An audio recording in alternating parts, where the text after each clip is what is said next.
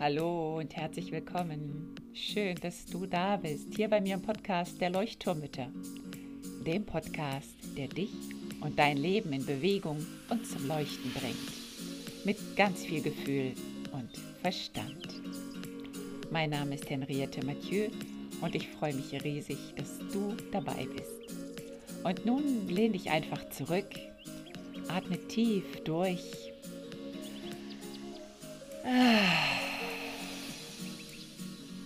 Und entspann dich.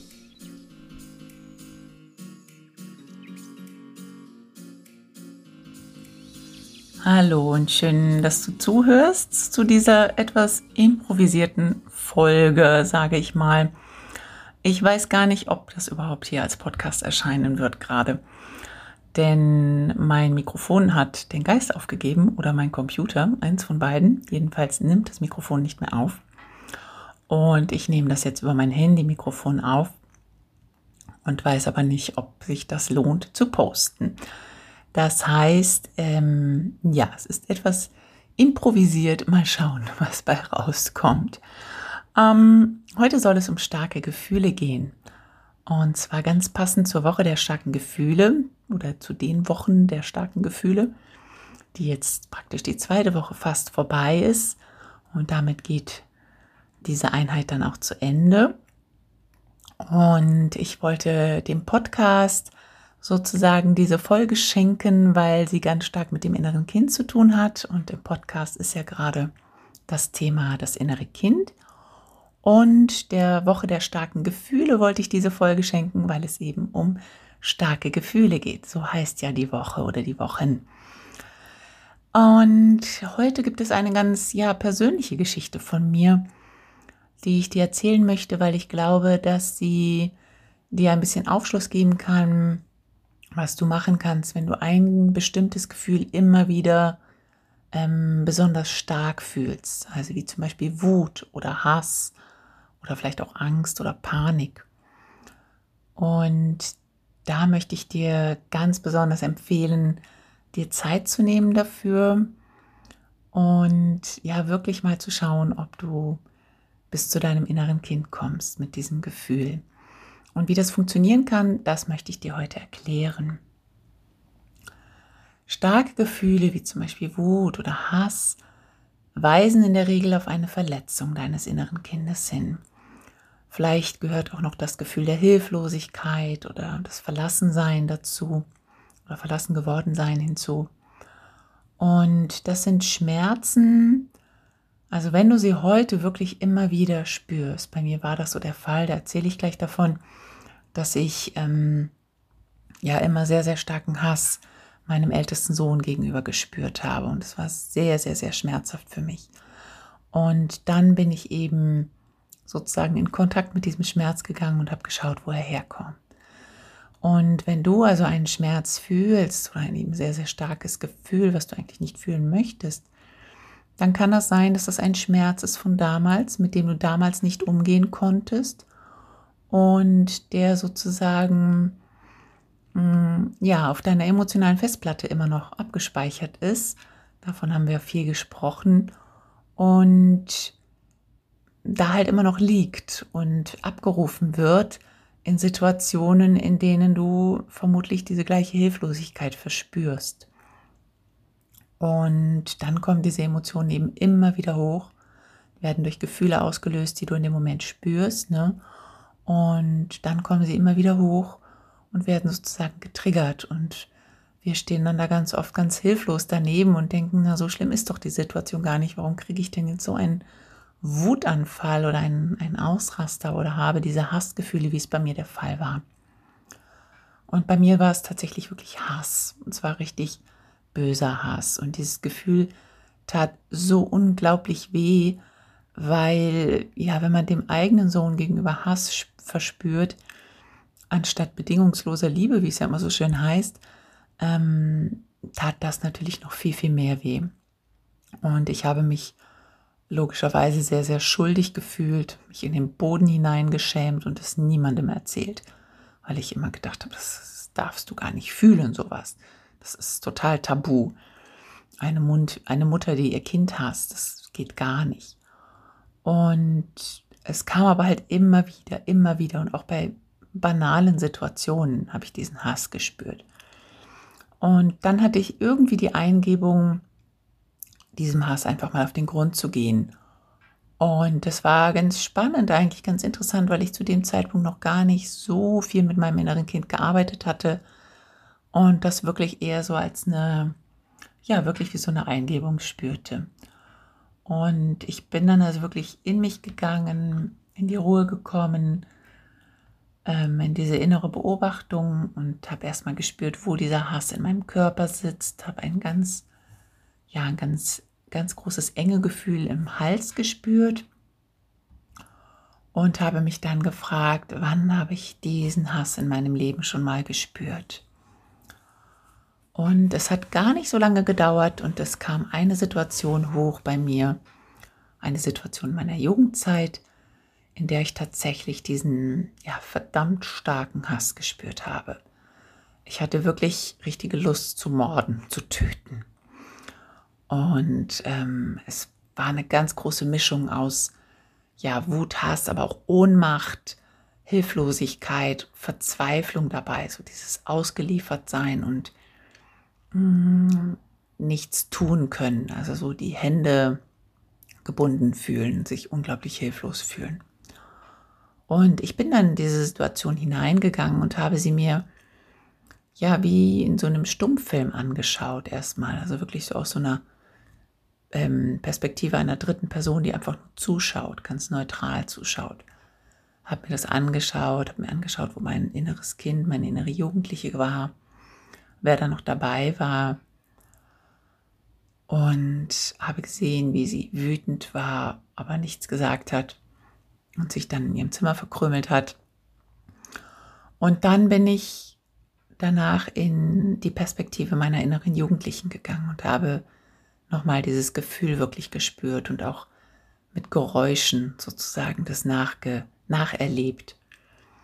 Und habe mich dann gesehen, wie ich mich in mein Zimmer eingeschlossen habe, heulend, verzweifelt, mit dem Kater auf dem Arm. Und ich wollte schreien, aber konnte nicht schreien. Ich wollte diese Wut irgendwie rauslassen, konnte sie nicht rauslassen oder diesen Hass. Ich habe nur gesagt zu mir, ich könnte ihn töten, ich könnte ihn töten, weil ich so, so wahnsinnig verzweifelt war. Und es liefen viele, viele Tränen. Es war sehr, sehr schmerzhaft.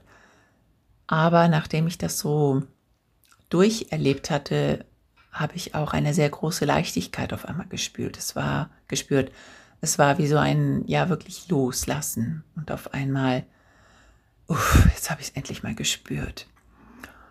Und so ohne Zensierung auch gespürt. Und im nächsten Schritt bin ich als Erwachsene hinzugegangen, also als meine innere Erwachsene sozusagen, und habe mich einfach zu der inneren Jugendlichen, also zu dem inneren Kind gesetzt und es ganz still in den Arm genommen und getröstet. Und es hat geweint und ich war auch sehr ja, betroffen. Ähm, ich habe sehr viel Mitgefühl gezeigt und ich habe ihr dann einfach zugehört, wie sie mir einfach gesagt hat, wie hilflos sich, sie sich fühlt und wie verzweifelt sie gerade ist und dass sie am liebsten töten würde und dass sie so einen dermaßen großen Hass spürte. Und ich habe sie einfach nur, ja, reden lassen, weinen lassen, habe sie gehalten, habe sie getröstet habe ihr zugehört und ihr gezeigt, dass ich da bin.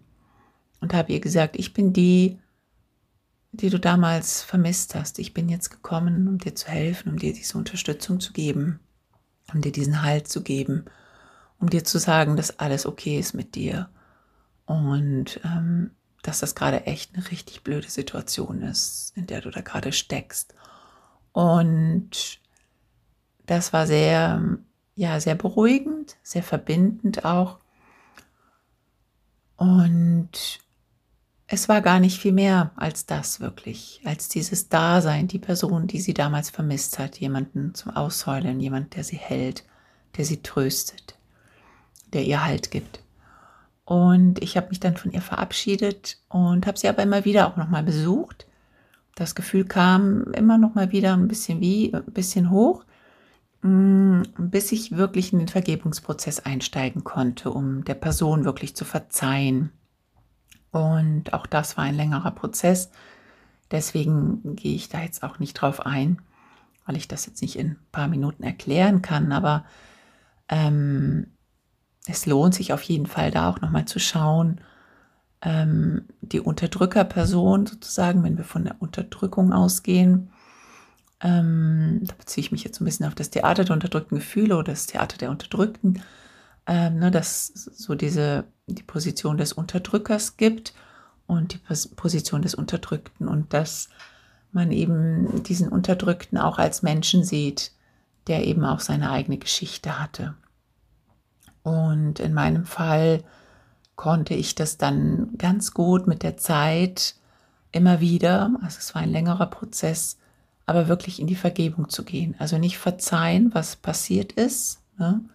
Nicht zu sagen, okay, das war jetzt gar nicht schlimm, aber zu vergeben und zu sagen, okay, ich sehe, ich sehe deine Motive dafür oder ich sehe, warum du so gehandelt hast und ich verstehe auch ein Stück weit, ähm, warum du so gehandelt hast, weil du einfach auch ein Kind deiner Eltern bist, Kind deiner Generation. Und, ähm, und ich dadurch sozusagen ein bisschen Mitgefühl aufbringen konnte.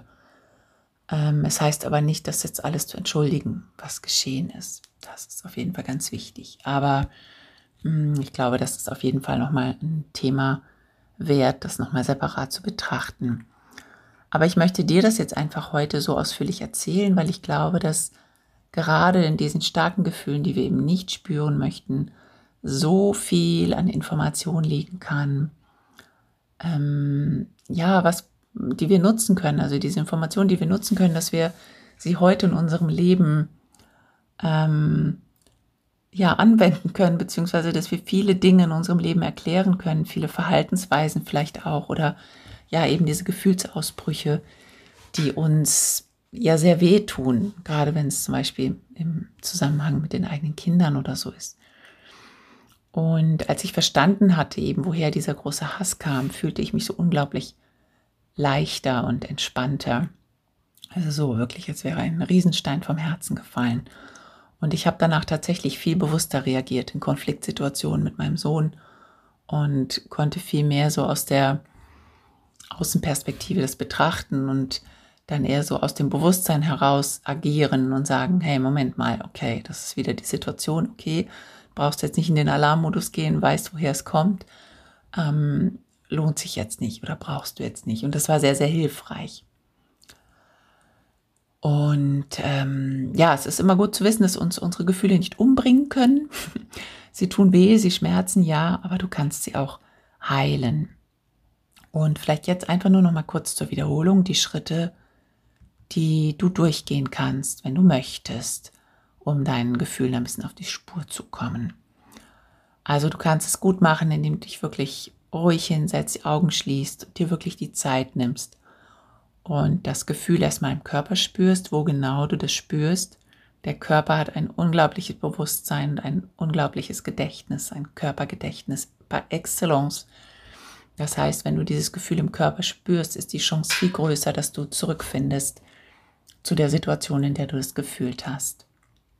Und dann frage dich, wann habe ich das Gefühl zum ersten Mal gespürt? Oder wann habe ich das Gefühl schon mal in meinem Leben gespürt? Und schau einfach mal, ob dein Bild kommt oder eine Szene aus der Vergangenheit, in dem du, ähm, in der du vielleicht diesen Schmerz gefühlt hast und warte. Ja, ähm, also ganz viel Geduld, ganz viel Ruhe. Vielleicht kommt auch nur ein Gefühl hoch, aber nicht so richtig ein Bild. Versuch es einfach nochmal und lass dir Zeit. Und wenn du wirklich was siehst, wenn dir ein Bild hochkommt, dann schaust dir ganz genau an, wie in einem Film. Ähm, wie alt bist du? Wo bist du? Was ist gerade passiert oder was passiert gerade? Welche Kleidung trägst du zum Beispiel? Wer ist noch im Raum? Wie sieht der Raum aus? Und dann, ja, schau dir diesen Film ganz genau an. Wenn da was passiert, dann ne, sieh das wie in so einem Stummfilm vielleicht. So als ähm, unbeteiligte Person zuerst und dann versuch dich oder versuch diesen Film dir nochmal vorzustellen aus der Ich-Perspektive des inneren Kindes heraus. Und das ist eben ganz, ganz wichtig, dass du die, ähm, dass du dich in dein inneres Kind hineinversetzt, damit du diese Gefühle noch einmal durchleben kannst. Und wenn du dieses Gefühl ja ähm, in dir spürst und wenn du das zulassen kannst und wirklich fühlen kannst und das wirklich so einmal komplett durchlebt hast, dann kannst du deine innere Erwachsene, deinen inneren Erwachsenen dazu holen, der sozusagen auftritt oder die auftritt und zu deinem Kind Ich geht und ihm genau das gibt, was es gerade braucht. Das kann ganz stumm sein, das kann auch Gespräch sein, tröstende Haltung, ähm, eine Frage vielleicht. Und wirklich all das, was das innere Kind braucht. Und ich finde es ganz schön, wenn du auch sagst, ich bin hier jetzt, um dir das zu geben, was du damals gebraucht hast. Ich bin diejenige, die du damals vermisst hast oder derjenige, den ich damals vermisst habe. Ich bin jetzt hier für dich, nur für dich. Und du kannst dich mir anvertrauen. Das kann sehr, sehr, sehr heilend sein. Und zur Vergebung würde ich es jetzt noch nicht kommen lassen. Wenn du Lust hast, dann mach das in einem nächsten Schritt. Geh einfach später nochmal in die Situation und schau dir die Person an, also in der Rolle des Unterdrückers sozusagen. Und schau dir die Person an und dann kannst du zu der Person hingehen und in den Vergebungsprozess treten. Ähm, aber ich denke jetzt so für den ersten Schritt, glaube ich, ist es ausreichend, einfach diese Gefühle erstmal zu spüren und zu schauen, ähm, wie du sie auflösen kannst, wie du sie heilen kannst. Ja, das wäre es für heute. Ähm, ich hoffe, es hat dir geholfen und vielleicht einen kleinen Einblick gegeben, was du auch noch machen kannst, wenn du unter wiederkehrenden starken Gefühlen leiden solltest. Das kann auch eine große Angst sein oder eben Wut oder vielleicht auch Panikattacken. Da einfach auch mal schauen, welches Bedürfnis ist denn da nicht erfüllt. Darauf bin ich jetzt nicht eingegangen, aber das gehört natürlich auch mit dazu. Welches Bedürfnis hatte das innere Kind damals in dieser Situation? Und welches Bedürfnis ist eben nicht erfüllt gewesen.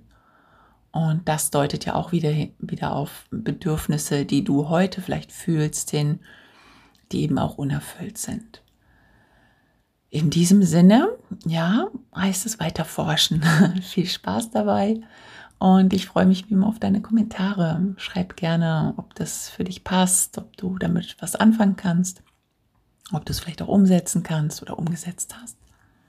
Und ja, dann hören wir einfach weiter. Alles Liebe. Tschüss.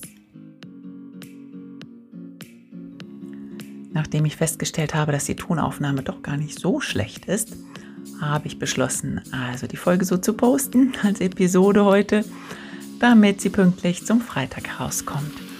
Und bei der Gelegenheit möchte ich dich nochmal einladen. Du hast noch eine Woche Zeit, auf die Inhalte der Woche der starken Gefühle zuzugreifen. Du kannst auf den YouTube-Kanal gehen, dort kannst du dir die Videos einfach nur anschauen. Es gibt noch viel, viel, viel mehr Input in der Telegram-Gruppe oder in der Facebook-Gruppe. Aber bei den YouTube-Videos kriegst du sozusagen die Hardcore-Inhalte auf jeden Fall mit. Also so die, die Basisinhalte, auf die ich mich beziehe. Das sind jeweils ähm, ja, Themenvideos zu Gedanken, zu Gefühlen zu Bedürfnissen, schau einfach mal im YouTube-Kanal rein. Schenk mir gerne deinen Daumen bzw. abonniere den Kanal. Das würde mir unglaublich viel Freude bereiten und mir sehr, sehr, sehr helfen, dass ja einfach mehr Menschen sich mit ihren Gefühlen beschäftigen können. Und das gleiche gilt für den Podcast. Es werden mehr Zuhörer und ich bin total glücklich darüber. Und es dürfen aber noch mehr werden, noch mehr Zuhörerinnen. Das heißt, auch hier wenn du magst, dann gib mir eine positive Bewertung. Ähm, das wäre super klasse. Vielen, vielen Dank dir. Kümmere dich um deine Gefühle, lebe deine Gefühle, fühle deine Gefühle und beginne wie ein Leuchtturm zu strahlen. Alles Liebe, deine Henriette. Tschüss.